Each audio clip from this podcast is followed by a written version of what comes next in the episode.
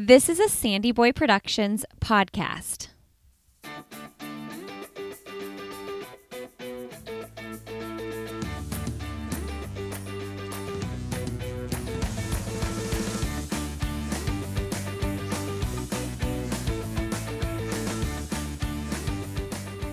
Hey, everybody. Welcome to I'll Have Another podcast with Lindsey Hein. I'm your host, Lindsey. Thank you so much for being here today. This podcast is part of the Sandy Boy Productions Podcast Network, a network that I founded last year in 2019.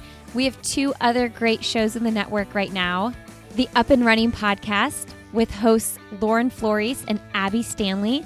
They bring you all the news in the elite and professional distance running scene. Those ladies are doing a great job over there. And we also have the Illuminate podcast where myself and two other co hosts are bringing you stories of people doing really great work in the world. Make sure you go check out both of those podcasts and leave them a rating and review if you enjoy their episodes. And if you feel so inclined, leave us a rating and review over on this podcast as well. We would so appreciate that. All right, we are kicking off a coaching series today. I'm so excited. We have four awesome coaches, actually, five, because one of the episodes coming up is two coaches in one episode. But we have four awesome coaching episodes coming up uh, where we're just talking with coaches. We're getting to learn a little bit about their lives and the way they coach. And this episode, I'm really pumped about. It's with Maurica Powell. Maurica is the director of men's and women's track and cross country at the University of Washington. She coaches the women's distance and cross country teams herself. Her husband also coaches at the University of Washington. And it's really cool to hear about their setup and how they work together as a team over there. They are also the parents of two boys. And in this episode, Maurica shares with us a little bit about her experience in coaching and how she landed at the University of Washington. Prior to the University of Washington, she was coaching at the University of Oregon, where she coached six track and field individual NCAA champions, 20 cross country All Americans, and 79 All Americans. And in this episode, this is one of my favorite parts of the episode. She shares with us about the year in 2016 when her team won the NCAA cross country championship by one point. It's such a fun story, and uh, you can just hear the joy in her voice when she shares about it. So, uh, yeah, Maurica has had an amazing career, and it was so awesome to talk to a woman who coaches in the collegiate setting and to just hear a little bit about her recruitment strategy and the way she coaches and leads her teams. All right, today's episode is sponsored by Previnex. This is where I go for all my vitamins and supplements. They have a joint health plus supplement that is right up your alley. If you are a runner looking for longevity in the sport, I take it every single day and my body is feeling great. It not only alleviates joint pain and helps with your flexibility, it also protects your joints so that you can have longevity in the sport. And that's what we all want to do, right? We want to have longevity in this sport. My boys and I drink their protein shakes pretty much every day. It's the Nourify Plus. I love the vanilla. They have a chocolate flavor as well. I throw in spinach and frozen fruit and make it this nice, big, nutrient dense mini meal for myself and my boys. I feel really good about that when we have those smoothies as a snack. You all can try out Previnex, and I highly encourage you to do so when you go to Previnex.com and use the code ANOTHER at checkout. Thank you, Previnex, for supporting the podcast. All right, friends, I really hope you enjoy this first episode of the coaching series with Maurica Powell. Well, today on the podcast, I'm so excited to have Maurica Powell on the show. Welcome to the show, Maurica. Thank you. Happy to be here. Yes, we are doing a little bit of a coaching series here, and I just love talking to a woman who is coaching. So I'm so happy to have you and um, excited to learn a little bit about your career. Absolutely. What is going on in uh, in your world today? So, I mean, like everybody else, I think we're in a little bit of a holding pattern and just trying to figure out kind of what's next. Um, which we don't have a ton of control over, I suppose, right now. Um, you know, we've been asked by the Pac 12 to kind of take a look at different opportunities to compete closer to home in, in conference and things like that. We haven't made it, uh, the Pac 12 put out a ruling last week that football is going to be in conference, but we, cross country was left out of that. Mm-hmm. So we as a coaching group and working with our SWAs are trying to figure out the best way to move forward with the fall.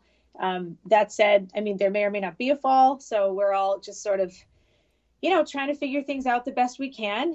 And um, for me personally, I've really just turned my focus entirely to just managing the day to day for the women that I work with the best that I can because I, I really can't predict what's going to happen next. So just, you know, my world right now is just just keeping good contact with everybody that I coach and trying to, you know, individualize everything because they're really they're in different parts of the country and different parts of the world and really in different phases of of their running and and their return to being back in Seattle. So it's yeah, things are kind of a little all over the place right now, but we're trying to have a good attitude and control the things we can. And, yeah, I think that's all you can do, right? Yeah, I was thinking about that as a coach and mentor of so many young athletes. It's probably like this time is so unprecedented in general for your own life, but like you're kind of in this position where you're you're coaching people through basic life stuff outside of of coaching running as well you know, I'm sure the kids have lots of questions for you about everything. I mean, you had students that didn't get to finish their spring seasons. Yeah, so we had it, it was pretty dramatic around here because so Washington is on terms. So we have fall term, winter term, and spring term. Okay. So our entire spring term was was remote. So they never the kids never met their spring term professors. I mean, the whole thing was remote. They didn't bail like halfway through a semester.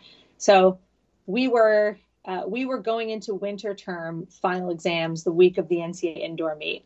So we got to Albuquerque, um, having already been remote for a week, mm. and then we we were sent home from Albuquerque, and then really everybody left. And so that was kind of the dramatic part. Was you know the kids all had to move. You know they mm. came. Some of them didn't even come back. Like Katie Rainsberger and Ali Schadler and Marlena Prey went straight home from Albuquerque with just their travel bags. Oh my gosh from the meet and all their stuff was still in Seattle. So they were home for like 15 weeks with just like a little bag that they brought to the meet thinking they were going to run the NCAAs and come back three days later. And they never came back. Oh my gosh.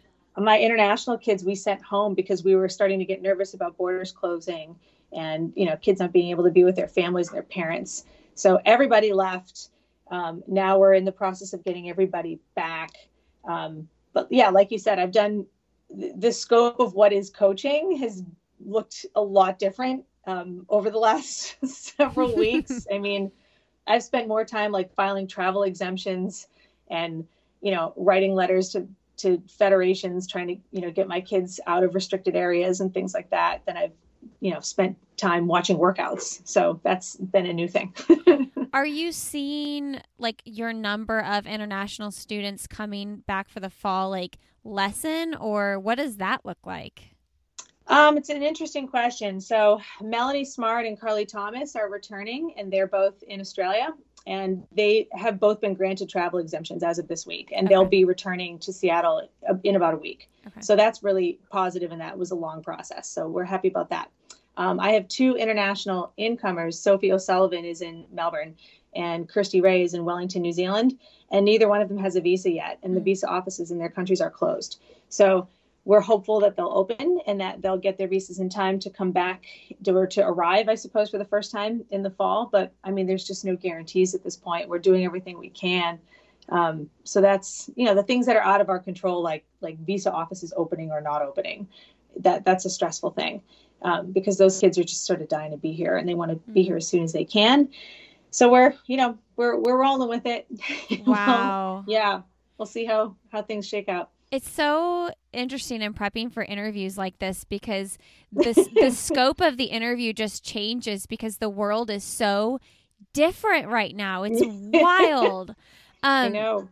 And I have so many directions I want to go, but since we're talking about the international athletes, I'm mm-hmm. curious, what does your recruitment process look like? For generally or like right now? well, I guess we could do both because hopefully we'll get back to generally. Mm, good point. So, I mean, generally speaking, when when I recruit, I really don't like to cast the net super far. And the reason for that is I, I do like to have a pretty small team. Mm. And, you know, I was at Oregon for 13 years prior to coming to Washington. And I kind of figured out over the period of time that I was there what the best number of athletes for me is. Um, now I'm the director of a program here, which means I have a lot of administrative things to do. Um, but I very intentionally, in taking this job, didn't want to come out of coaching. Mm-hmm. So I, I do I manage the administrative things that require my personal attention, but I I do have a lot of help. I have a great director of operations, Stephanie, who helps me with a lot of these things, um, so that I can stay in coaching. Um, but I do know that I can only coach. You know, I'm maxed out right now at 18 women. Okay. I'm I am capped. so um, I do I try to keep that number there or lower. So if I'm graduating three people, I recruit three people. Okay. Um, I don't just recruit to, it's not an arms race. Um, I'm not trying to get as many kids as I can. Um, I'm a really good recruiter, um, but I've found out over time that like you can get in trouble being a good recruiter if you try to sell something you think kids want.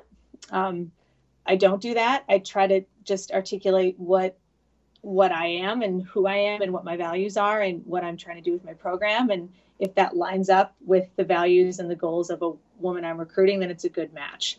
So it's the, the process is about kind of identifying really talented, competitive kids that you know would fit athletically with us and then determining which of those kids has the same value set and the same alignment and who would be a good match kind of for for my team and for me and then we move forward with those kids and we try really hard to get those kids. So, it, you know, the, the pool narrows quickly. We go after, you know, we go hard after a few kids and not, you know, kind of a ton of kids.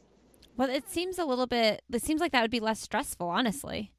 It can be. It's a little more stressful. It, it's more stressful in the sense that if you if you target three kids that you really want, and if you take a big swing and you miss, uh-huh.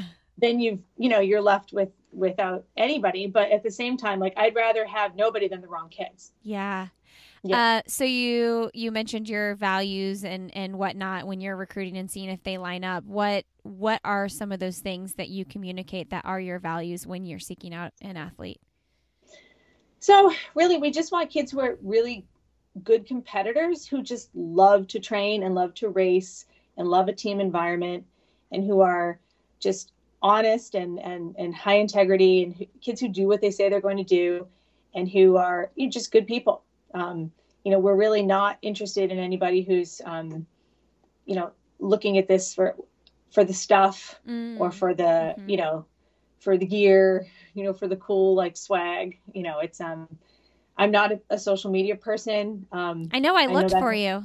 I know that hurts me probably in the process but i'm i'm slow to change on that. Um just because I I don't know. It's um it's it's a funny thing. I I, I do I I just like to spend a lot of time personally like interacting with the kids that I coach and um I care more about the interactions that I'm having every day than about anyone seeing them, mm-hmm. I suppose. Mm-hmm. I don't know for what that's worth. I, I don't know that it helps me any recruiting, but maybe it doesn't hurt me. I'm not sure. we're gonna blast this podcast out to as many social media channels as we can. uh, well, when did you know? So, so you had such a successful career yourself at Stanford, but when did you know that you wanted to be a coach? So that's interesting question. My my husband and I, um, we we got married when we were really young. We were 24. Oh, wow. And we'd um we'd been together a long time leading up to that. So we've we actually we were both in Palo Alto at Stanford, and I got into graduate school at Columbia, and we moved there to New York City. And I was a graduate assistant, and my husband Andy was a volunteer coach. Mm. Um, and we that was kind of how we started. So I, I took the job. I tried to get the GA job as a way for you know to kind of get into coaching, and it was also paying for my graduate school. So at that point, I wasn't sure if I wanted to be a social worker, if I wanted to coach, or if there was even any way for Andy and I to both coach. He for sure knew that's all he wanted to do. Mm. And I was kind of doing, and honestly, coaching and social work aren't that different. The skill set is pretty similar.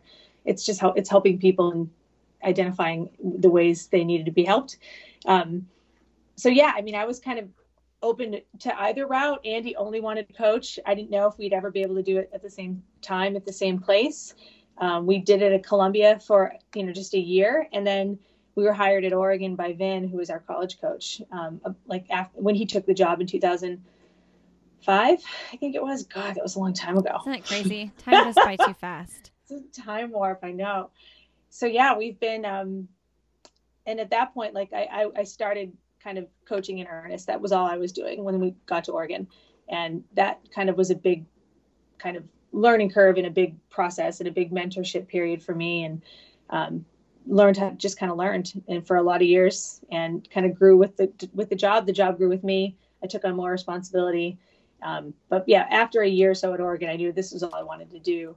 And yeah it's just been we've just been kind of full throttle since then yeah and you did so much at oregon it's your career there is is crazy successful um when Thanks. you yeah you're welcome when you lived in new york how long did you how long were you in new york city we were only in New York for a little over a year. So we lived like in this tiny apartment that's like the size of my office now. Um, like we just lived in this little place. I mean, we had nothing, um, but it was awesome. And we had no kids either, which is why it was possible. Yeah. Um, that changed soon after, too. Um, yeah. How old yeah, are your so boys? We, are there. Um, our sons are uh, 13 and almost 10. Oh, wow. I didn't realize they were yeah, so old. old. Yeah. They're old. old. Olds. I love it. Um, what a great experience, though. I'm sure you're so glad that you got to live in New York for a year and experience that. Oh yeah, living in New York was, was awesome. I'm I'm always happy uh, to go back there. I, I, try to get back there every year if I can. Um, my sister lives there now, so yeah, yeah. I, I'm always thankful that I had that period of time. And coaching in the Ivy League was a, a I think a really really valuable experience. Mm. Um, actually, Andy and I and Chris Miltenberg were coaching there together at the same time. okay. We all started the same. Mm-hmm. Oh, that, yeah. I've so we're like super bound by that. I've heard so many great things about Chris Miltenberg on this podcast. Oh, Milt's awesome. He's a good friend. Yeah. What do you think was so different, and how did it help you in your coaching now to coach in the Ivy Leagues? Well, so the Ivy League, I mean, it's it's tough, of course, because you have no scholarships and all of the Ivy League, all of the institutions are essentially chasing the same kids, like recruiting wise, because the pool of applicants, the pool of kids mm-hmm. who mm. are eligible academically is pretty small. Mm-hmm. And the pool of kids who are eligible academically who want to go to an Ivy League school and who either can get the, you know, the, the need based aid to do it or who have enough, you know, independent wealth to do it are you know it's a small it's a small pool of kids and all of the schools are going after the smallest mm-hmm. pool of kids. So recruiting if there isn't a place that's harder to recruit than there. Yeah. And you know recruiting kids to new york city you know it's a special kid that wants to live and train in new york city. So it's a different it was um you know trying cultivating those relationships with with recruits and trying to figure out how to you know how to sell that place was a challenge. And you know i think if you can learn how to learn how to recruit in the ivy league you can recruit anywhere Who who's an athlete that you remember recruiting and getting there and thinking like yes we did it we got him well, so it's funny. I was there. Um, more than that, it was just the kids. There were kids that were already there because I was there for mm. such a short, short period mm-hmm. of time. But um, the team, the, the kids that were there while I was there were were we had a really really good team. Delilah DiCrescenzo and Caroline Beerbaum and Lisa Stublik. We, we had a really good team. We won the Ivy League that year in cross country for the first time in like 20 years, and um, it was just yeah it was a really fun it was a fun dynamic and it was a fun group of kids and it was fun to watch them be part of all different things because most of them were involved in different areas in their lives but uh yeah it was it was crazy but like i left after like after a, mm-hmm. after a year so i didn't ever like see any of the kids mm. that we mm. recruited which was interesting okay so talk about going to oregon how how did that all pan out and you mentioned coach Vin what talk about your mm-hmm. relationship with him and what he taught you so Vin and I go way back. He recruited me out of high school when I was, you know, 17 and I'm 40 now. Um, so he and I, you know, he recruited me going into college and then I was coached by him and Dena Evans, who I still talk uh-huh. to Dena probably every week. And she's a very good friend. I live in her hometown now, which is a funny oh, kind of full cool. circle. I've had her on. She's awesome. Dena's great. Like I've now met like all Dena's like childhood friends, and like they're now my friends. It's really like a awesome. funny way that yeah, it's funny how it all shook out in the end. Um, oh, you're in her yeah, hometown. So she's in yeah, because she's in the Bay Area. I live in Mercer Island, yeah. which is where Dena's Dena's from Mercer Island, Washington, and so I'm random. living in her hometown. And like I'm friends with all of her childhood friends. That's so funny. Such a it's coincidence. Like really, it's really funny. Um, it's great. When I need to make friends on Mercer Island, I name drop Dena Day, and someone's like, "Oh, you know her? She's like, she's a legend." I'm like, I know. That's awesome. yeah. So like Vin, when he, it was interesting when he went to Oregon, he'd already left coaching. So like he coached us at Stanford, and then the year after I graduated, it was Andy's fifth year. Um, he left coaching and he went to Oberlin College to become an athletic director, and people forget that part. Mm. Um, and he did so he like totally got out of coaching entirely, and then he got roped back into the Oregon job because it was kind of this perfect platform for him to go on this whole. Um, you know, USA just bringing the track meets back to Hayward Field and bidding on the Olympic trials and all the like really large scale things that he ended up doing. But he needed to be at Oregon to do it so he took the job there but really what he needed help with was the actual like day-to-day coaching of the kids and mm. recruiting of the kids and those are things that like he was like interested in still but like he was more interested i think in doing all the big scale stuff and teaching andy and i how to do the like in the trenches day-to-day coaching stuff which worked out great because that's what we wanted to mm. do also but like I didn't have any business coaching anybody when I was 25. I didn't know how to do it. Like, you know, I wanted to do it. I was eager to learn and I was eager to work hard, but I didn't know how. I mean, I didn't have my own training group for mm. like five years, um, maybe more. But he, so it was kind of like a gradual process of like him kind of mentoring us through it and like giving us more responsibility as he kind of stepped out. And then after, you know, after a couple years, he had stepped out of coaching entirely and I was coaching the women's distance runners and Andy was coaching the men's distance runners and that role kind of grew over time. Um, but I do think that that it that's pretty atypical in coaching to have somebody that mentors you like exactly to the position that you're trying yeah. to do. Um, which is odd because in every other profession that's kind of like requisite, mm-hmm, right? Mm-hmm. Like if you need you know, the experience like you job like you don't teach in a classroom until you've like student taught for a while. Mm-hmm. um, you know no one just like throws you into an operating room um, right? But it's you know we don't have a formalized like coaching track in in the united states.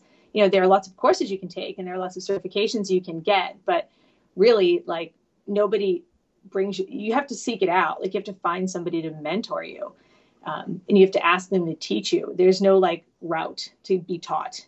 Um, so I'm I'm thankful. I mean, Vin is a tough person to work with because he's very demanding, and he knows mm. that. So he won't be surprised to hear me say it. Um, I love it. But like you know, I'm very thankful that you know he put the screws to me for a long time, and I'm a lot better of a coach because of it. Yeah, that's awesome. How did you, when you were so young and inexperienced, kind of being thrown into it? How did you um, like show those athletes like I know what I'm doing, you know, because was there ever like a bit of an imposter syndrome going on? I mean, it was it was it, a bit of a push and pull, I'd say. Towards at the beginning, I was very clearly the assist, like I was mm. assisting him. Mm-hmm. I was he was writing the workouts. I was and he, you know, he would he would talk me through things and walk me through it and ask me what I thought, and then I would start to write workouts, and he would. There was sort of a point, I guess, where you know he it was it just kind of evolved where i was like you know just taking on more. Um, i recruited everybody. So like the, every woman on the team when she arrived knew me pretty well already. Mm. so there was never any like this is who this person is. Um, and we worked together. But yeah it just sort of evolved over time that he kind of moved more out of it. But it definitely was less complicated when i was just you know kind of doing it myself for sure. But yeah that's it's like anything. You just have to kind of you have to just keep learning until you can do it yourself. And there's always a period of time where you think you can do maybe more than you're than you're doing and you just have to work through it. And it, it was it was definitely choppy but we made it work. Okay i'm gonna i'm gonna read this so i don't get it wrong.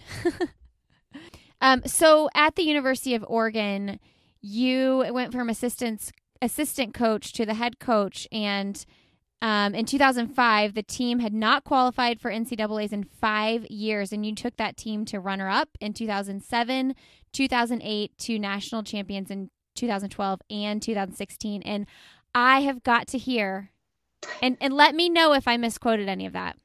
I was never the head coach. Oh, That's you were. Only, I was always only the assistant. Here coach. we go. See, look but what I, I, do. Well, I mean, you're right. It was. I mean, I was. I was autonomously coaching the distance runners. Okay. But I my title was always only assistant coach. Let me tell uh, the listeners too. I will let you all know that I am not great with knowing the ins and outs of college athletics. So, when people You're say, good. you know, okay.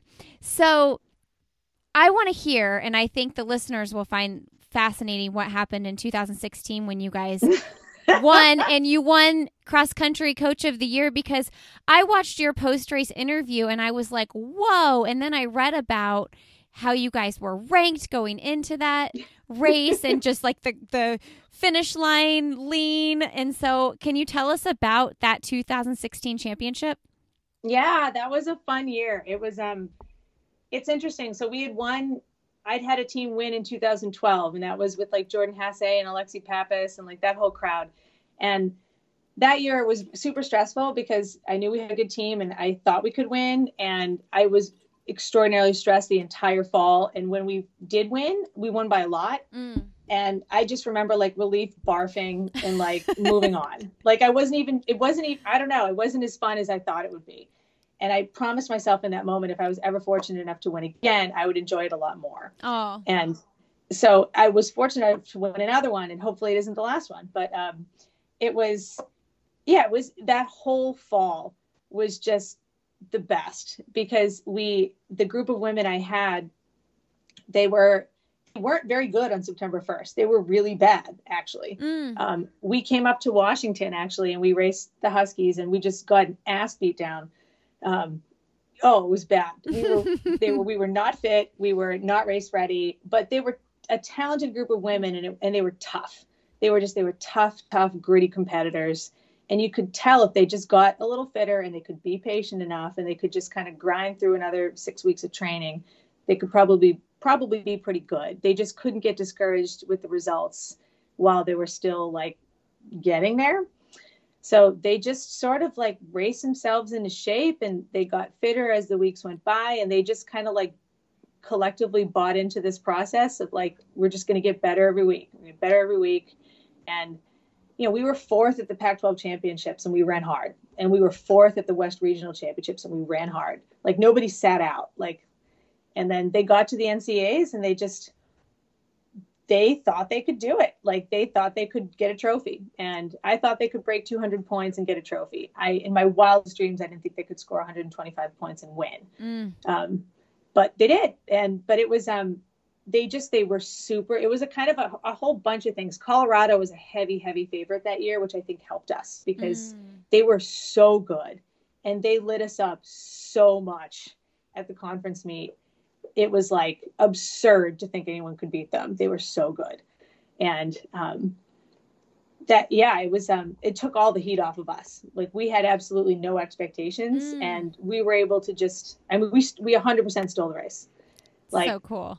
they just um, Katie Rainsberg was a freshman and Allie Cash was um, a senior that year, or no, she yeah she was a fourth year, and they just like went to the front and ran as hard as they could, and it was yeah I mean all we went seven for seven um, that day like every kid had her best race which almost never happens Right. um, and our fifth runner, uh, Maggie Schmaedick, actually, she had her best, like her career best race. And she outleaned a kid uh, at the finish line by a tenth of a second to win the race for us by one point. Can you and- imagine? Woo. It was crazy. I know it was crazy, but it was it was funny because um, anytime the race is that close, it just takes forever to get the score right Uh-huh. because they have to like they had to count everybody and make sure that it wasn't wrong. And then they also had to like check the bibs and they had to make sure that like Maggie had actually gotten in front of the other kid. Um, oh, which was gosh. so it took a really long time for the results to come up and I, I actually it was it was Michigan that we beat by a point Mm. and I just remember sitting I was sitting on a picnic table with Mike who's a good friend of mine the Michigan coach Okay. and uh he he was sitting next to me and we, we could see that the Colorado women you know hadn't had a good day and they were upset and he said I think we beat Colorado and I said oh yeah he's like yeah I think you did too I said, maybe. And then he said, how many points do you think you had? and, I, and I was like, how many points do you think you had? So he writes it down. He's adding them up and he writes it down. And I did the same thing. And then we traded papers and we had the same number. oh my gosh. And he was because you know at that point you don't know who the individuals are and all that crap. So like you know we're sitting there trading numbers and we're looking at them and he's like how long do you think till everyone else figures it out? I was like i don't know. It's like you think someone would be talking to us? I was like hmm. and we just sat on this picnic table the two of us for like 45 minutes while no one else had any idea that it was between the, these two schools. Or that it was that close yeah, it was like the funniest thing ever. oh my gosh. Did you have a hunch at all or were you just like, nah, 50 50? I had no idea. I mean, I thought the and the girls. So the girls during this whole period of time were locked in the tent because I sent our alternate back with them and said, just said like, I don't know what the score is. They ran great. Um, just like don't leave.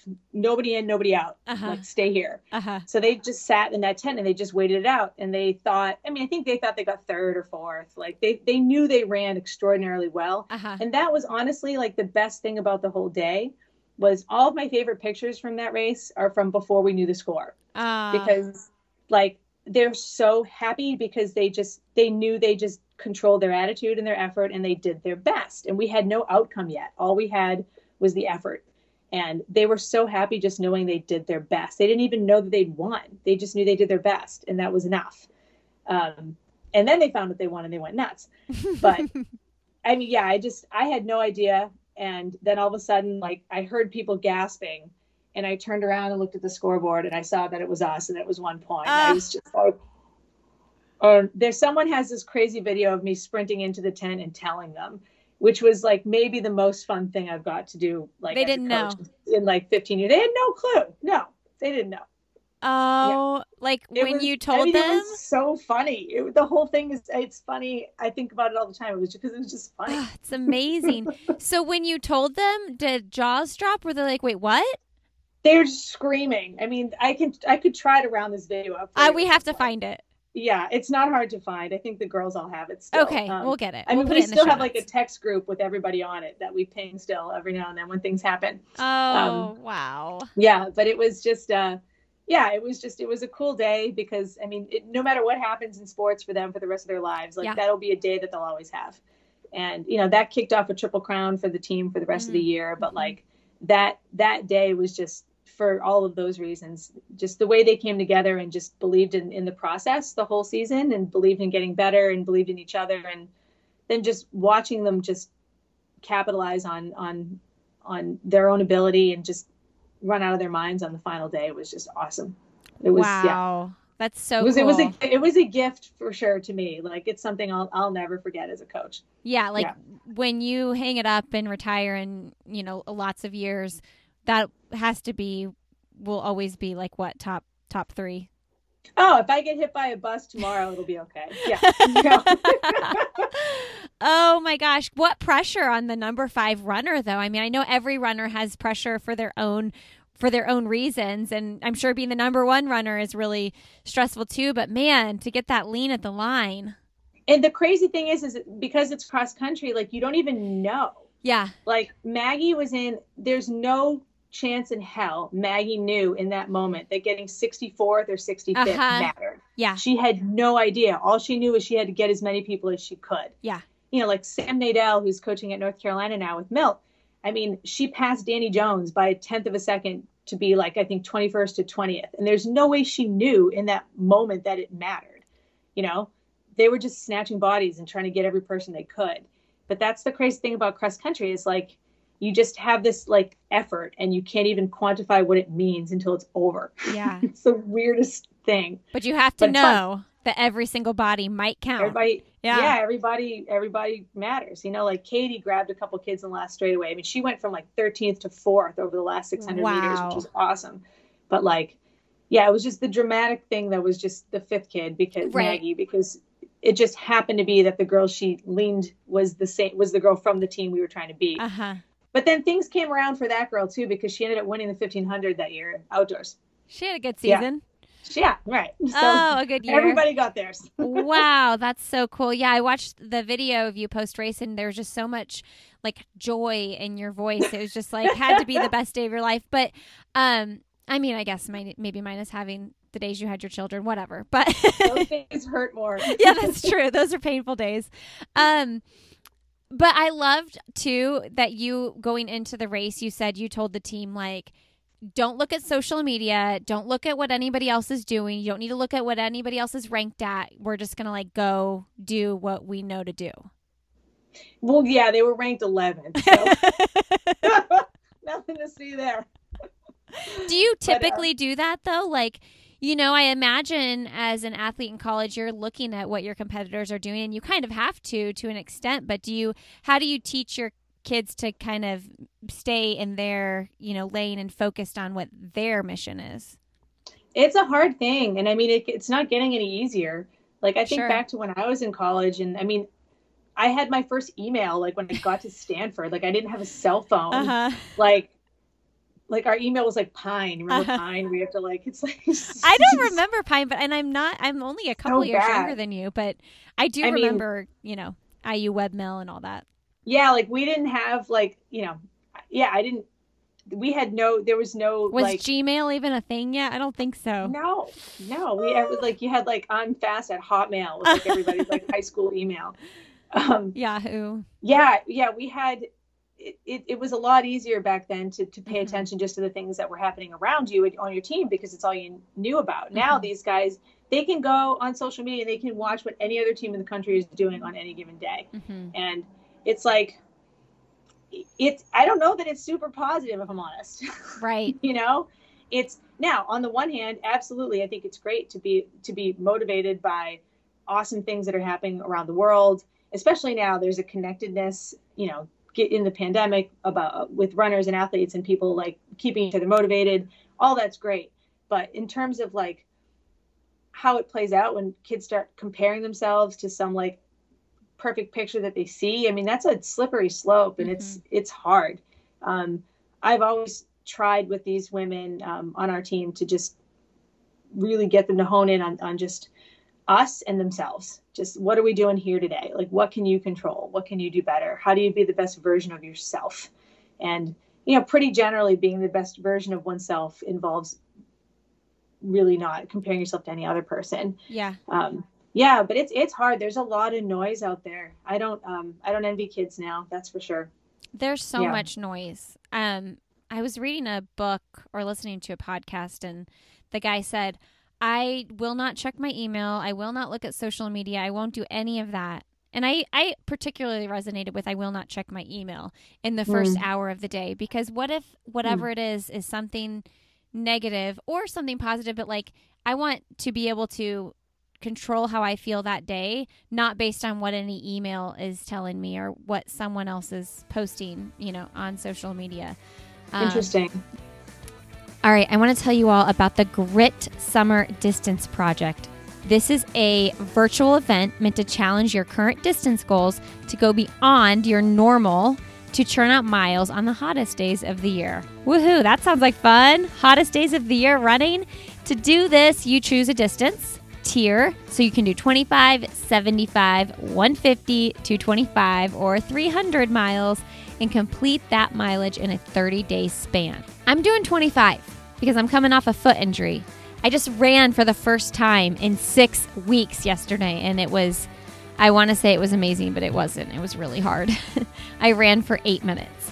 Uh, you can choose your 30 days, and you can still register for this through August 24th. This is sponsored by Polar Asics, Firefly Recovery, and Running Warehouse, and it benefits the Donna Foundation, which is a foundation that you know, if you listen to this podcast, is near and dear to my heart. This is a great way to kickstart some fitness goals. I know with no races going on right now, it is hard to be committed to any sort of goal. I actually committed to riding my bike 15 miles every single day last week to help raise money for Tommy Rivers Puzey's family. And it was huge to have that accountability, to know that I committed to whoever was donating money to this fundraiser to ride my bike 15 miles every day. That was a huge accountability tool for me.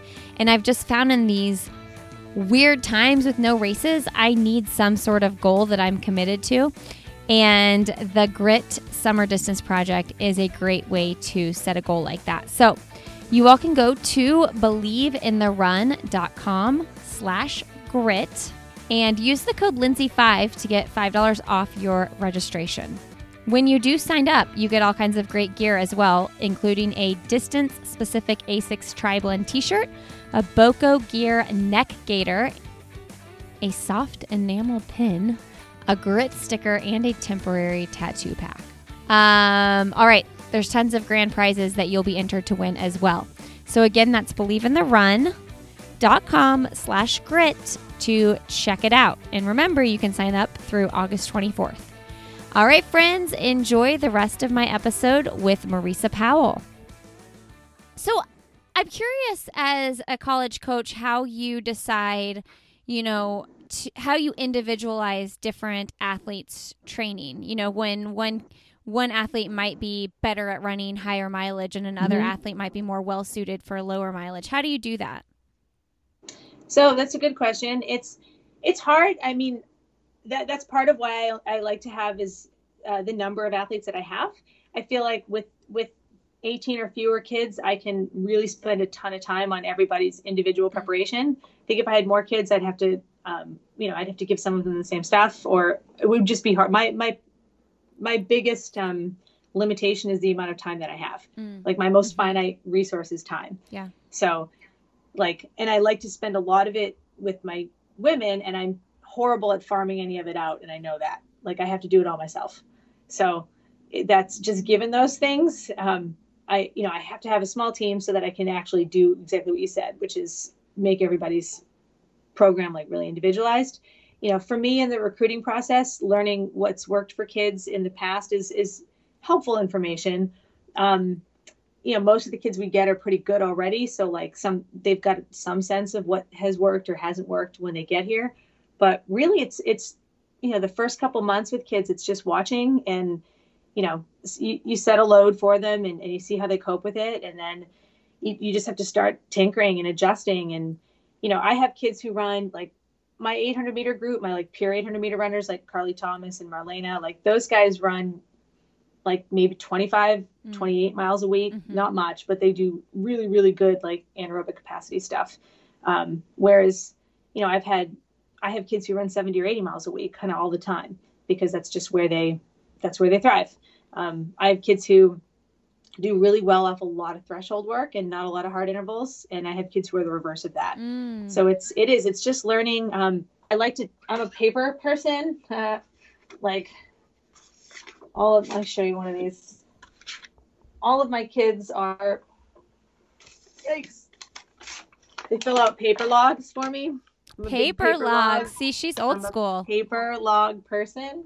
Um, I like the paper logs because I feel like when I, I, give everybody a log at the beginning of the week, and um, I fill out one half, and they fill out the other half with like comments and how they feel and how they're doing, and then they have to get their log to me by Sunday evening mm. so that I can produce them a new one and hand it to them on Monday morning.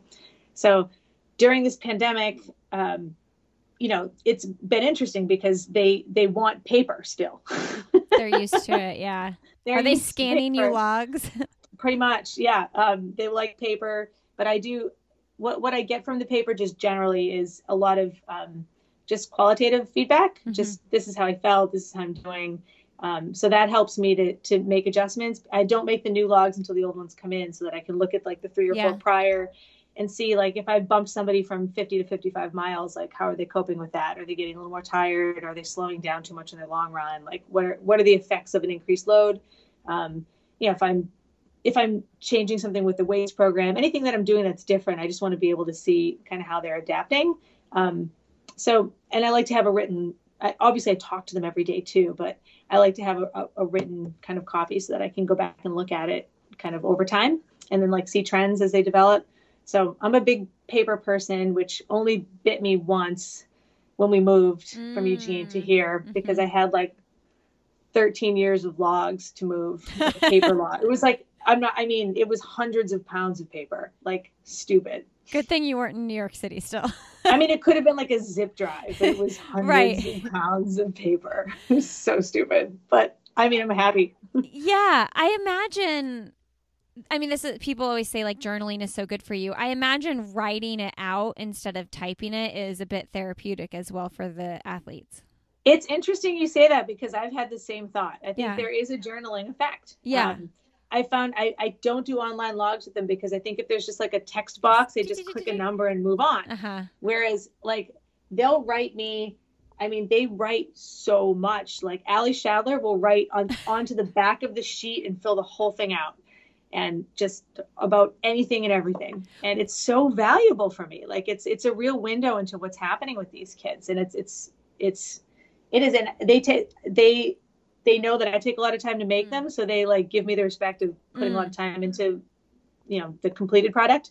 So it's it is it's a good it's a very valuable tool for me, and it's a it's a meaningful interaction between the, me and my athletes. What do you do when you don't have someone who's very wordy and they're like, felt great? Moving on. Like, are you like, you need to give me a little more? I need to see what's Yes. going on with your emotions here. Well, I, generally when they see what the others are doing, they're like, "Oh, that's a log." Okay. I need still to. some of them trend to not, you know, some of them are less verbose and some of them are, Yeah. you know, more wordy, but um, anything's better than nothing. More is better than less for sure. Yeah. I encourage them to write a lot. Okay, so tell us about taking the job at UW and what that looked like, and why why you um, decided to go there. Like, how did you find yourself there? So it was really, really fast. Um, I will say I, I didn't interview for any jobs when I was at Oregon the whole time. Like I was super happy to stay there. Um, I had planned to stay there. Andy and I were happy. Um, we had a whole like really great community of people there, um, really good friends. Like we built a whole life there. You know, we had like a great house in a neighborhood and people that we knew really well. Oh, that's I still go down there and see them. Yeah, so like we were we were very rooted there. My kids were born and grew up there. Um, so we, you know, the decision to do this wasn't like an easy one. We didn't take it lightly. Um, it was, I mean, honestly, the whole thing happened in six days. Really? Yeah. what they- happened? So, so it was, um, yeah, the timing was just right. It was the NCAAs was that spring in Eugene, and it kind of came like it went, went really well for the group that I worked with. Um, it was a really good year um, for me and and the distance runners. And you know, I got a call. I got a call from the AD, and um, you know, she was interested in, in talking. And um, you know, I, I Vin was our sport administrator, so I, you know, I told him, and he was like, "All right, you know." I, I went through all the proper channels, and um, but Andy and I, like, we were both like just super transparent with the people at Washington that, yeah, this is something we're interested in, but we're really not interested in dragging this out. Like, Mm. um, they were not interested in dragging it out. It, the job opened in May unexpectedly. I never expected this job to open. wow. Um, so I had never thought about it because it was, you know, I, I just didn't, I didn't ever think it was going to become available. Um, so it wasn't like I'd been eyeing it or some weird thing. Mhm, mhm. Um, but we, yeah, I mean, it was just a, they contacted us. Um, there was just like an instant connection between us and the administration here. Um, the value alignment was there. Absolutely. Like the things that Jen Cohen uh, really cares about are the things that we really care about. Um, so it, it was a quick process. It was like we talked, um, we talked again. We came up and interviewed. We got the job that night. We took it the next day. wow. So, Yeah. were they recruiting you as a team? You and Andy? it was very clear like i got the first call and it was you know the first thing i said was i my understanding here is that you know we're both this is both of us Yeah. right like this is this and um, because there was there was another school that was um, trying to hire andy and they told him he couldn't hire his wife Oh, hmm. Okay. yeah there was a nepotism Okay, clause yeah um, so it was like all right Bye. Yeah. So, Um, so she was she was on that same page. Like that was part of her plan as well. I mean, yeah, she, once she met us, I'm sure she needed to see our dynamic and Yeah. make sure it was going to make sense. Um, our softball coach, Heather Tarr, and her husband work together, um, and they have here for a long time. And our women's basketball coach and her husband work together. So it's like That's she was kind of certainly- cool. I know it's it's funny. It's um I don't think it was I don't think she was like trying to hire a couple. I Right. think she just you know, Andy and I had we both had good coaching resumes. We were people she was familiar with, but she interviewed us together to and I'm sure part of that was wanting to understand kind of like how we would interact together and need i'm sure she needed to see us together in order to assess if it was something she was interested in pursuing or not um, but then it just became like it, was actually a, a, conversation with the administration like how do you guys want to set this up? Like do you want to be co-head coaches? Do you want to be head women's coach and head men's coach? And um, you know we just we decided kind of collect after they decided they wanted to hire us then it became the semantics of like how do you want to set it up? And we helped with that. Um, how did we didn't decide? want to be we didn't want to be head men's and head women's coach because we didn't want it to look like we were like splitting the program. Uh-huh um, because we didn't it, it's not we're a combined program. Okay. So you know we just we landed on titles that they want they thought were important. And you know for us the titles are less important than the actual breakdown of what we do. Um, generally speaking like i mean there's a lot of administration in head coaching. Uh-huh. and that's been something that we're you know we're learning and we're having to do more of. Like i didn't do any fundraising at oregon. Mm. um, i do a lot of fundraising now. Like okay. i do a lot of letter writing. I do a lot of um, you know i just i do a lot of admin and so does andy but our skill sets are different. Like he's a lot better at budget and, and like number crunching and i'm a lot better at letter writing. So i do all this and he does all of that. And by splitting the admin between the two of us it it it just means we're both doing 50% instead of one person doing 100% admin which means we can stay in coaching a lot more. Uh-huh. yeah. So that's i think that's why it's been a really good thing. We just split it down the middle. Um, like i handle all the compliance and scholarships for the women. He handles compliance and scholarships for the men. Um, you know, we we just really parcel stuff out, and we have a really good deal, like I said before, and you know, she manages all of our meets, which the Dempsey meets are a beast. Um, they're a, they're a labor of love, but they're a lot of work. The AD manages them. no, my uh, my director of operations. Oh, yeah, right. she's our meet director. Okay. So like she does all the heavy lifting on that stuff. Um, so it's all of the the stuff that isn't like coaching the kids. Uh-huh. We split we split that stuff up so Okay. that we're not none, neither Andy nor I is like totally overwhelmed by it. So, what's it like though working with your husband so much? Because obviously you're home with him, then you guys go to work together. Like, but are you doing separate things throughout the day so you don't sit side by side all day? What does that look like?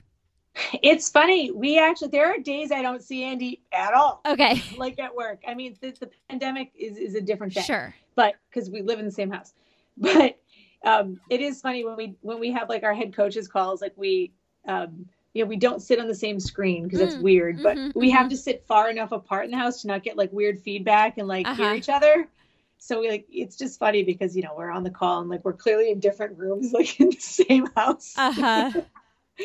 um, but yeah, generally at work, like um, there are whole days where we don't interact that much just because like I'll have practice in the morning and, you know, he'll have practice, you know, maybe later in the day and I'll have a series of meetings that I have to do and he'll have a series of meetings that he has to do. Um, yeah, I mean, we, I think because we kind of have divided the genders, like in Mhm. terms of who we, there's not any overlap in who we coach. Hmm like like it's i coach the women and he coaches the men. And then our assistants that's the one thing that we're we're different from our assist uh, all of our staff in that way. Like toby coaches the men's and women's like multis and vault and horizontal jumps nino coaches the men's and women's throwers Okay. um, you know jesh coaches the men's and women's sprinters andy only coaches the men's distance runners and i only coach the women's distance runners Okay. so Yeah. like we don't I think what makes it work for us is like like I don't nothing I do requires me having to convince Andy it's a good idea. Mm-hmm. And nothing Andy does requires him having to convince me it's a good idea. So like we don't have to agree on something. Yeah. Like I can say like, well, I think, you know, I think Carley should run this 800 and he could think it's a stupid idea, but like I don't need him to agree with me. But do you ever Yeah. ask him to like bounce it off of him? Oh, a hundred percent. Like he's a huge resource for me because he's he's the best distance coach I know. I mean, I talk to him about things all the time. Mm-hmm. But like if part of the job was convincing each other Yeah. that like if I needed his approval to do something or if he needed my approval to do something, that would be like a strain. Yeah. You know? And we don't Totally. like that's we've set it up like I don't report to him, he doesn't report to me. Like we both report to our our like administration separately. Um so like nothing we do, like if I want to give somebody a scholarship increase, I don't need Andy to tell me that it's like that I can or can't do it. And he doesn't need me. Like he manages the men, I manage the women. Oh, that's so nice. So like, yeah. So that I think, um, I think that helps with, you know, keeping things like not stressful in that way, if that makes sense. So like we can just be each other's biggest supporters and we can be each other's like champions, but we're not like I don't have the stress of having to like convince him that something I'm doing is is a good idea if he doesn't think it is. we can agree to disagree and still be at work. yeah, totally. We should all learn that for everything it doesn't life. happen. Honestly. I mean, and and that's not. I I don't mean to say like we just are like you know butting heads all the time. no. There are act, honestly very few things we don't agree on. uh-huh. But it, it is it makes me a lot less stressed to think that I don't have to convince anybody that what Yeah. I want to do is what I want to do. Yeah, that's awesome. How do you guys in non-pandemic times? I feel like I always have to keep putting this asterisk because we're like, I know that right now is not the norm. Like not normal. Yes. Right. How do you guys manage um, the travel schedule though? Since you're both traveling with your kids, and I'm assuming since you moved, you're not anywhere near like close family. Yeah, so we've never been anywhere near our family. So those these days are a lot easier than they were 10 years ago. Because your kids are bigger. yeah, like my kids are old now. Like Yeah. that the toughest days we had were days when our kids were really young. Yeah. I mean, I remember coming up to the Dempsey and like when I had like Owen was I flew with Owen. I, th- I think back to the stuff I did, No, and I'm like, I. I swear I like blocked it all out. Like Vin and I talked about this at one point, like last year, and I was like, "Do you remember these things happening?" Like I flew to Fayetteville with Owen when he was like five weeks old or something. like just ridiculous just stuff. bring him with, no big deal. you just forget. Like you Uh-huh. like at the time you're like, this is what it is. So this Uh-huh. is what I'm doing. And then like, you know, you, you just move on. Well, now you and now I see new moms with little tiny babies, and I'm like, what's she doing? What's she doing with that baby? And I'm like, you were doing that stuff too, Lindsey. You just didn't. I was in a wedding. I remember when I was like three weeks postpartum, and now I look you just with forget. my first, and I'm like, what was I doing? Yeah. I was a hot just- mess. You just but like you just do it. Yeah. Because it's what you have to do. Like Yeah. I remember I was telling somebody this recently actually. I remember like being in the Dempsey with Owen and like in between events, like at one of the meets up here when I was at Oregon, and just like crawl like Kelly Strong was the was the women's coach here and she like let me into like one of the little alcoves and I just like crawled into the dark and like nursed my son and like cried. It was like this is awful. It was, like went back out.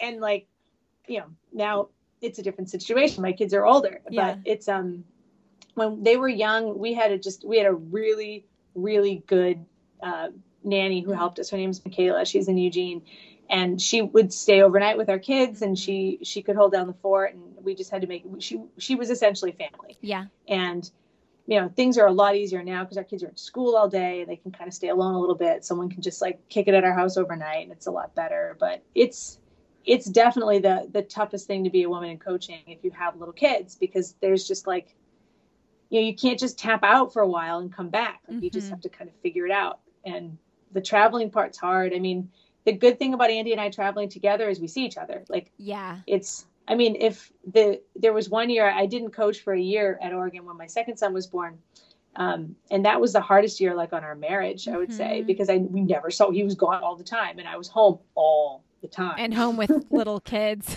i was home with little kids which i'm not suited to do yeah. and he was we'll just leave it there but he was he was gone like more because he was ha- like having to help more with the women uh-huh. and i was home all the time and it sucked and you know this this suits us best because we you know we're together a lot we're we like traveling together it's fun um, our kids only really like this has been a weird time because our kids aren't used to like having us around all the time like yeah. they don't know any other way. They're just, you know, they grew up with us like, you know, this was the first Mother's Day I ever had that wasn't day two of the Pac 12s. Uh-huh. And like, and it kind of sucked. Like, You I wanted to be in the Pac 12s.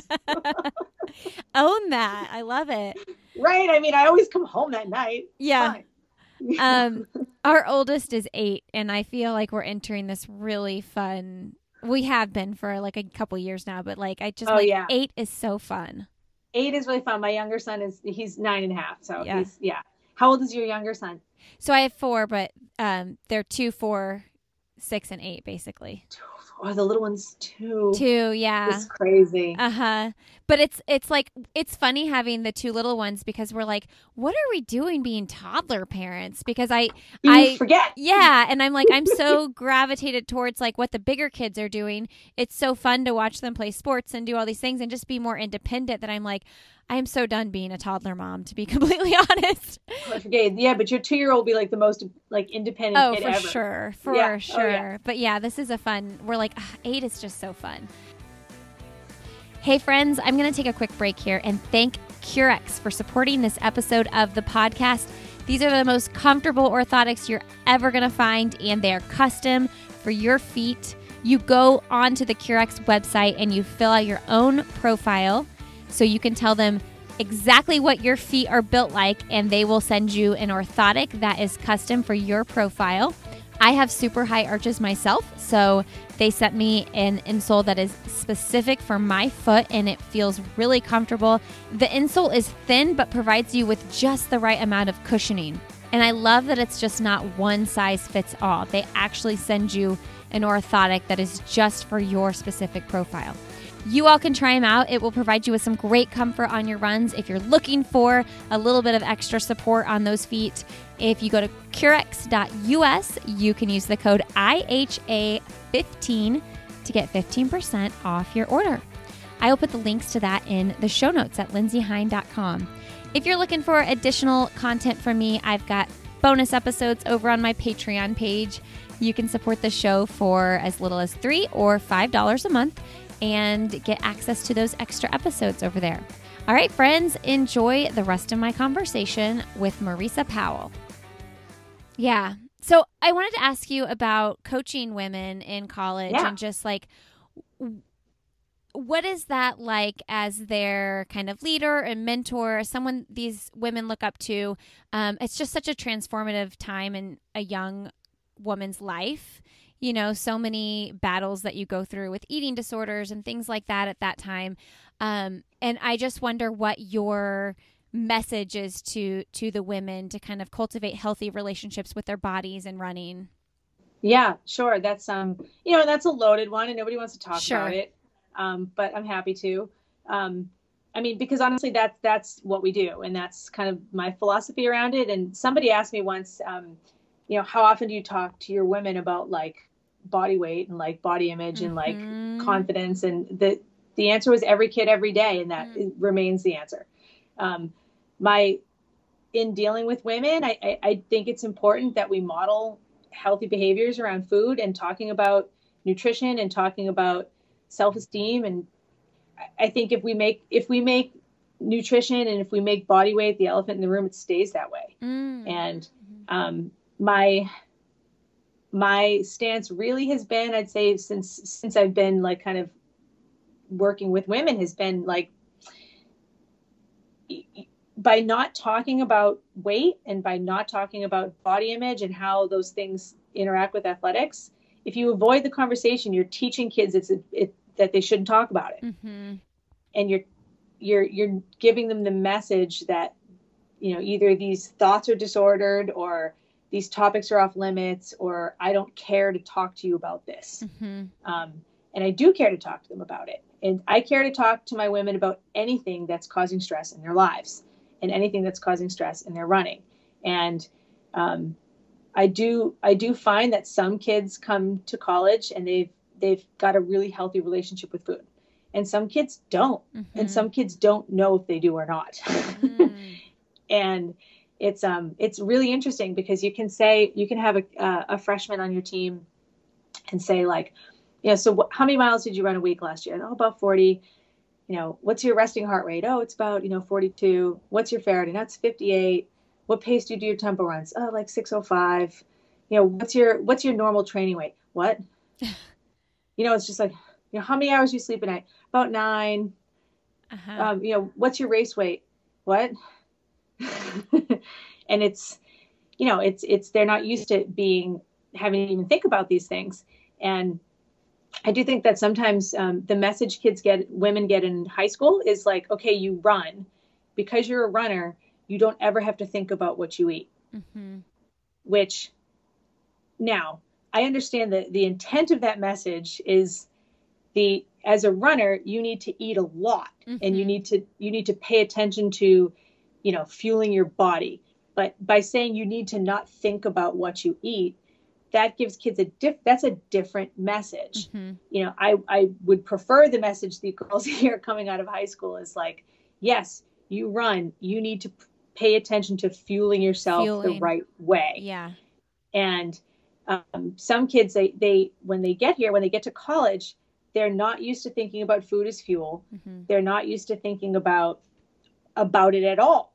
They've been you know taught that thinking about food is disordered. And that's a slippery slope kind of because it's um you know you do need to think about nutrition. You do need to think am i eating enough? Am i you know am i eating well? Am i getting enough protein? How much you know co- complex carbohydrates am i eating?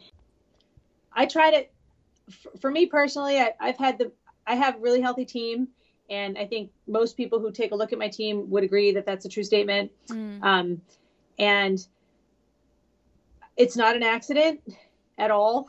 Mm. uh, we have we have we have frequent and um, comfortable discussions about nutrition and I model conversations with older athletes in front of younger athletes mm. so that they can kind of see that oh okay like this person that I look up to is not you know this is this is the kinds of things that good athletes talk about mm-hmm. and um, I never focus on how a person looks mm-hmm. or um, I've I've frequently um, asked kids to monitor their weight so that they don't lose any. Mm-hmm. um, for for me, it's like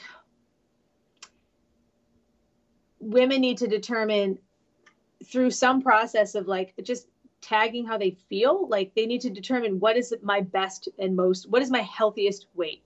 What is what is my most like effective training weight? How when i weigh this you know when i when i eat this way and weigh about this much i feel really good. Um, that's those are the numbers i'm interested in. I'm not interested in what is the lowest body weight i can be and still like function. That's not the number we're interested in. I'm interested in where do you feel the best? When you um, when you eat a lot of protein do you feel really good? When you eat five small meals a day or versus three meals a day do you feel good? When you eat something before you go to bed do you sleep better? Like mm-hmm. patterns like that. Those are the kinds of things i emphasize with the women is what patterns of eating what kinds of foods what ways of fueling yourself result in you feeling good.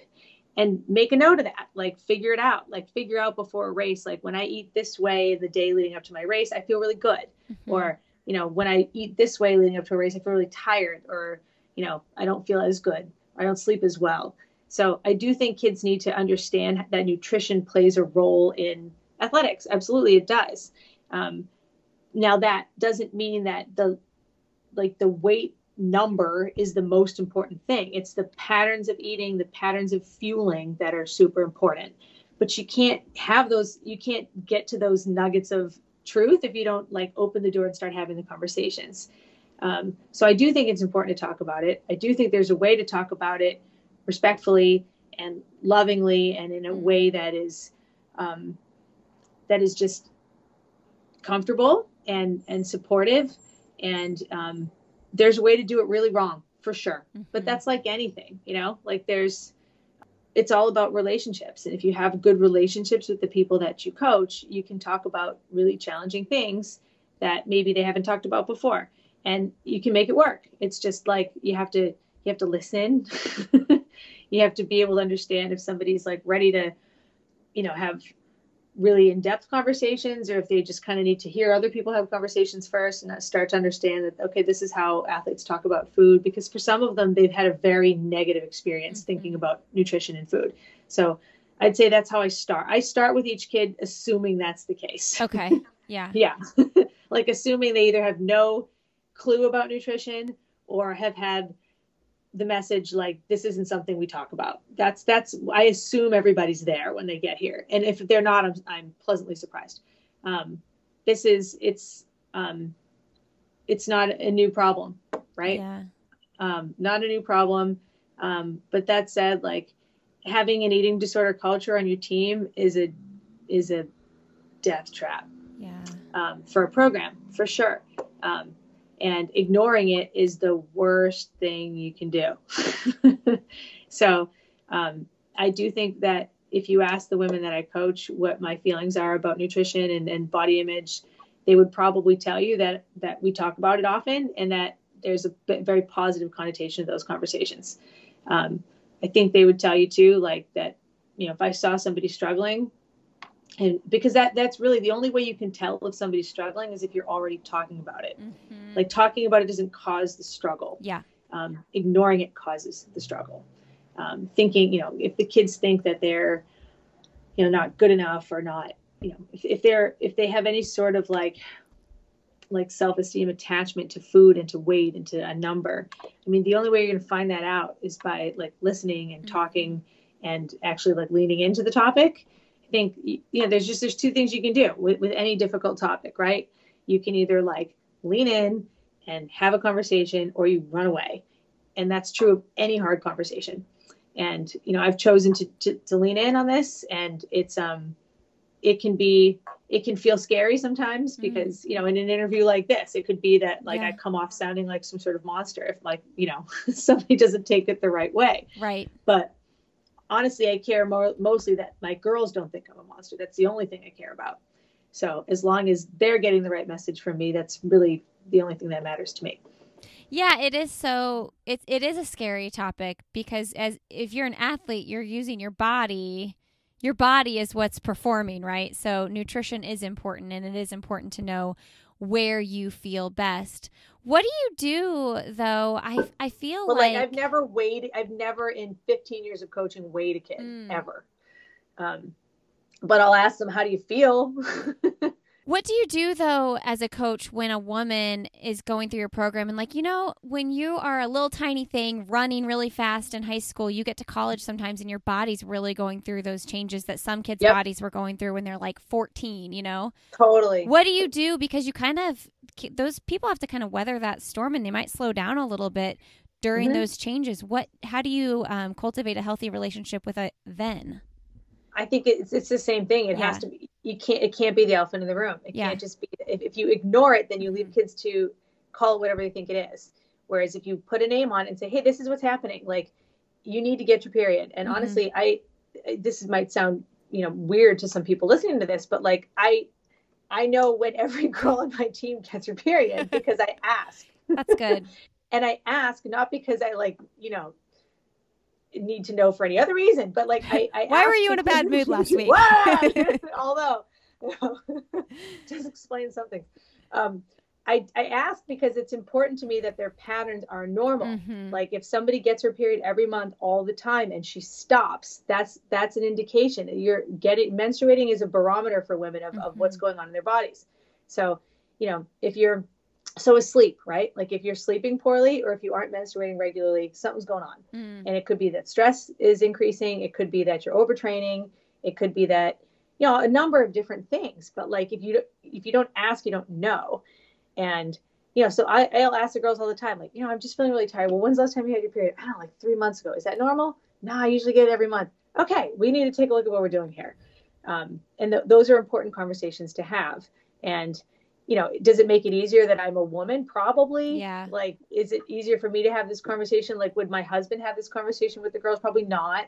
Um, you know, our doctors certainly could, but it's um, I think we've gotten to a point with all the girls that they're. I don't. I can't think of anybody in my program who has a hard time having these conversations with me, and I think it's mostly because they've, you know, it's it's become a normal thing to talk about, and it's the same thing with nutrition. If somebody loses their period, they're probably not eating enough yeah. And that's something we need to talk about that. We need to figure that out. The only way to figure out if somebody's eating enough is to say, well, what are you eating?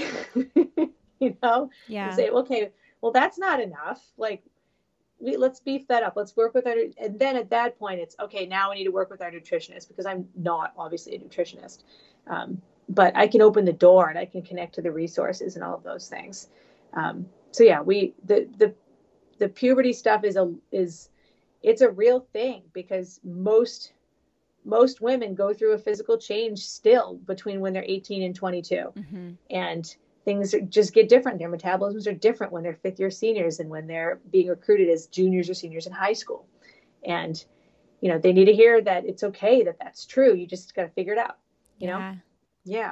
Well they're lucky to have you. I wish that every college kid's experience was like that you know well i appreciate you saying that but it's um it is it's like but in, in interviews like this i have to decide am i going to say i just don't talk about it or sure. am i going to tell what it is? But you know i'm hopeful that by me saying that i do talk about these things regularly and that the, i do feel very strongly that there's a way to talk about them you know in a very positive way that i hope that's that influences another female coach to do the same thing and to not you know run the other way. Yeah yeah it's powerful what what about when kids graduate from your program like um, how do you guide athletes into you know those who are interested in running professionally or like just next steps in their in their life and career like how do people phase out of working with you yeah, that's an interesting question too. And it's um I mean, people phase they just phase into a different part of the relationship, you know, and and that happens the whole time they're here. Like um, you know, like Lilli Burdon just graduated and she's moved back to Australia and she's moving um, into a professional training group. And it's like you know, and I, I, helped her do that. But like, she needed me as a 22 year old mm. much differently than she needed me as a 17 year old. Mm-hmm. Like when she moved here, at, like a few months graduated from high school, she had a completely different set of needs than she had as a, a, a like full fledged adult who could go out in the world and do whatever she wanted. And you know, the conversations with kids the whole time they're in college evolve because we just get kids at such an interesting point in their lives where they're like they're burgeoning adults when they get here, but they're like full fledged mm. humans like when they when they leave. And some some of the kids come in and they, they're pretty independent and they can they, they're they're pretty mature and other kids come in and they're they're very used to somebody like literally telling them what to do all day long mm-hmm. and now they're they have nobody telling them what to do ever and they don't you know they're just not used to that. And you know it's so with each kid that comes in it's determining where they're where they are like on that spectrum and then meeting them when, where they're at. And and then you know you kind of like you've got like this it's like this like not a leash but it's like you know you've got you're tied to these kids with like this line and, and it gets like slacked as they get older and you know you tighten it at different times and just depending on what they need. And some of them need to be held really close all the time because they feel most secure that way. Mm. and some of them need to be able to roam and need to be able to have a loose leash and it's um by the time they're done you know you're trying to help them figure out what they're going to do next whether it's running or not running. And for some of them it's medical school and for some of them it's a job and for some of them it's you know they want to get married or they want to become parents like you just try to help them figure out what's next and um, what probably the the only good thing that's come out of this whole covid experience is i've I've gotten a lot of calls from former athletes who are just like, I thought of you today. Aww. I want to talk because I have time. I love and, that.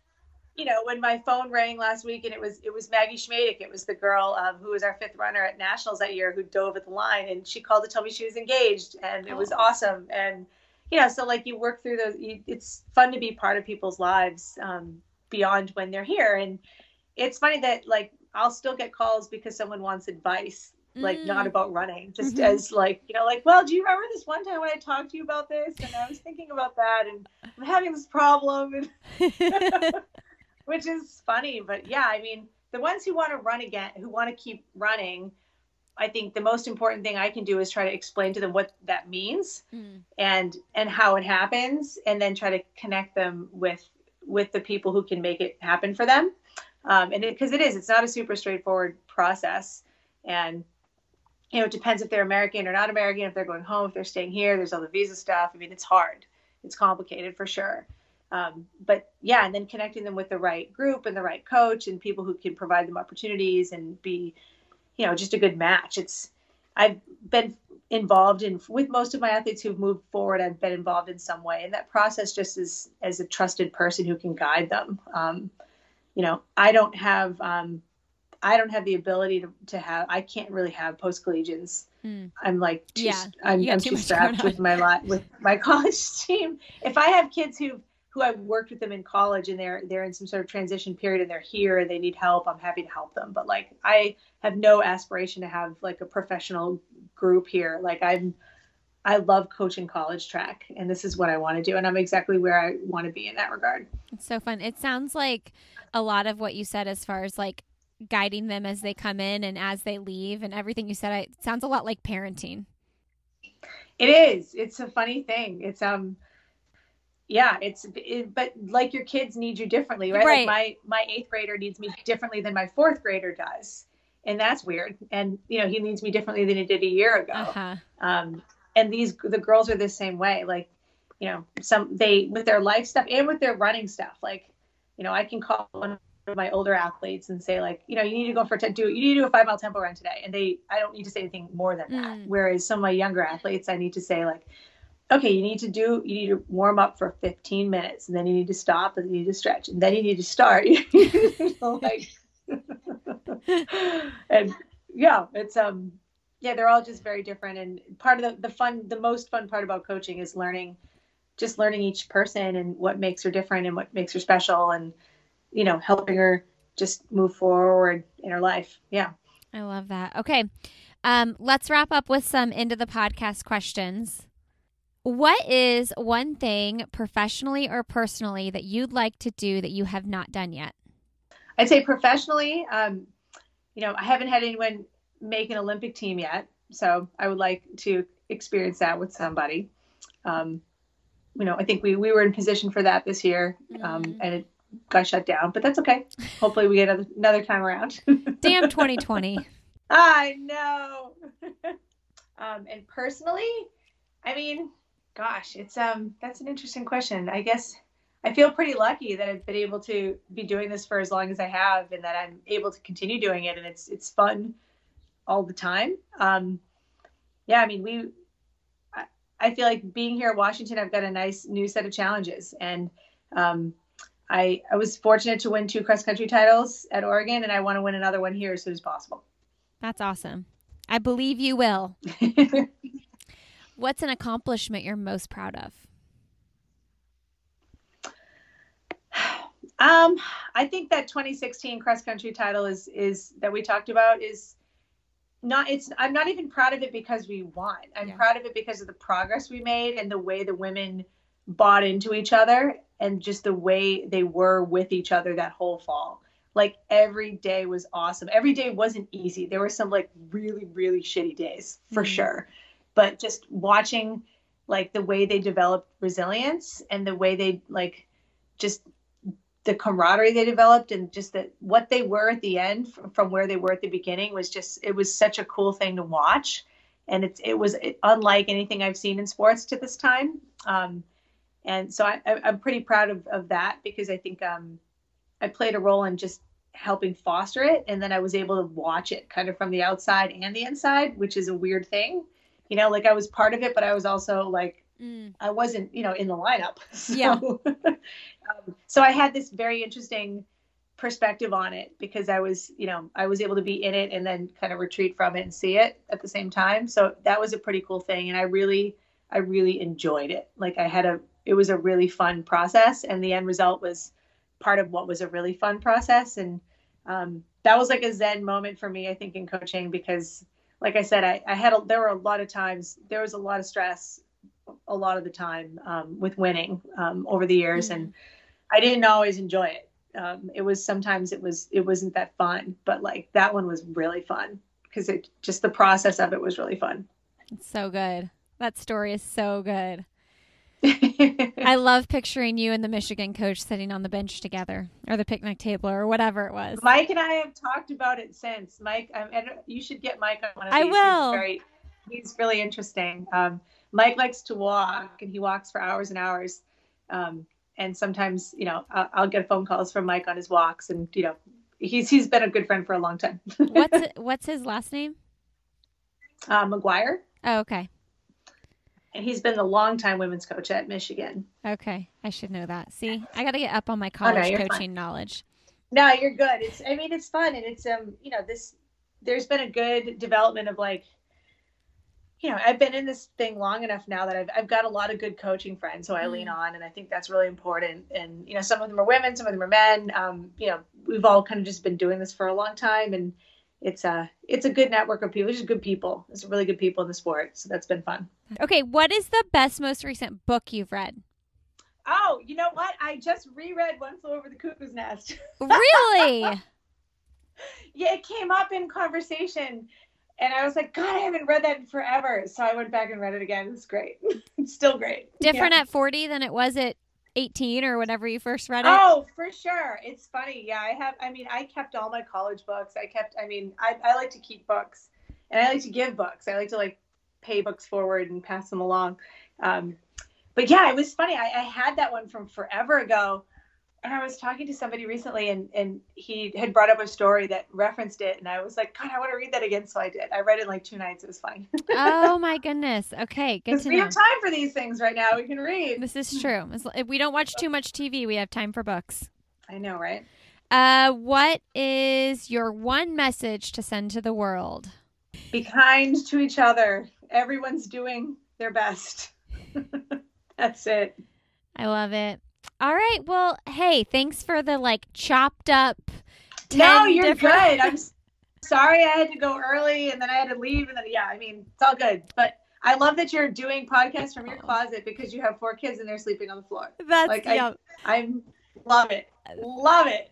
Thank you. this has been so fun. You were such a fun interview. I will um we'll let you know when we plan to put this out. I'm going to do a couple more coaches cuz we're doing like a series on on coaches specifically. So, um, yeah. Oh, cool. Are you doing any of the track coaches? Okay, so right now, who I have lined up is um, Shayla Houlihan. Yeah. Oh, great. And um, Andrew Kastor. So that's not a college coach, but who do you highly recommend? Joe Franklin. Okay. Call Joe Franklin. Who is he coach for? he coaches the New Mexico women and men. He actually just called me here seven minutes ago. I don't know what he wanted, but I'm going to tell him that I tell him that you. Yeah, tell him that you just put his name in the ring, and um, he's going to be yeah, getting Joe's contacted. Highly entertaining. Really? Yeah. Okay. Well, no, he does a great job. Um, yeah, he's won a couple cross country national titles. He's he's a he's an outstanding coach. Um, yeah. Okay, we'll put him on our list then. That sounds good. Awesome. Sweet. Thanks. Have a great rest of your day. Thanks. You too. I hope you Bye. can sleep. Thanks. Uh. Bye. Thanks, Lindsey. Hey, everybody. Thanks so much for tuning in today. Thanks, Maurica, for coming on the show. I usually share my guest's Instagram handle at this point, but you heard Maurica say it in the episode. She doesn't really do social media. Uh, you can find me on social media, though. I'm Lindsey Hein, 626. You can find me on Twitter at Lindsey Hein. And you can find me on Facebook. I'll have another podcast with Lindsey Hein as well. Uh, don't forget, we have a Patreon page where there are extra bonus episodes over there. You can find those at patreon.com slash Lindsey Hein. It is a way you can support my work behind this podcast and also get a little bit extra listening over there. Um, most people support at three or five dollars a month, and yeah, it's just a great little community. And I appreciate each and every one of you who are already over there. Um, all right, we've got more coaching episodes coming up that I'm really excited about. We've had some great interviews. If you are getting ready to start the school year, friends, good luck. If you're teachers, counselors, anybody working in the school system, um, to all you parents, I feel ya. I'm here. I'm right here with you. Um, this is a crazy year and um, we can do hard things. So we got this. All right. Have a really great Friday. Have a wonderful rest of your weekend. And as always, I will see you next Friday.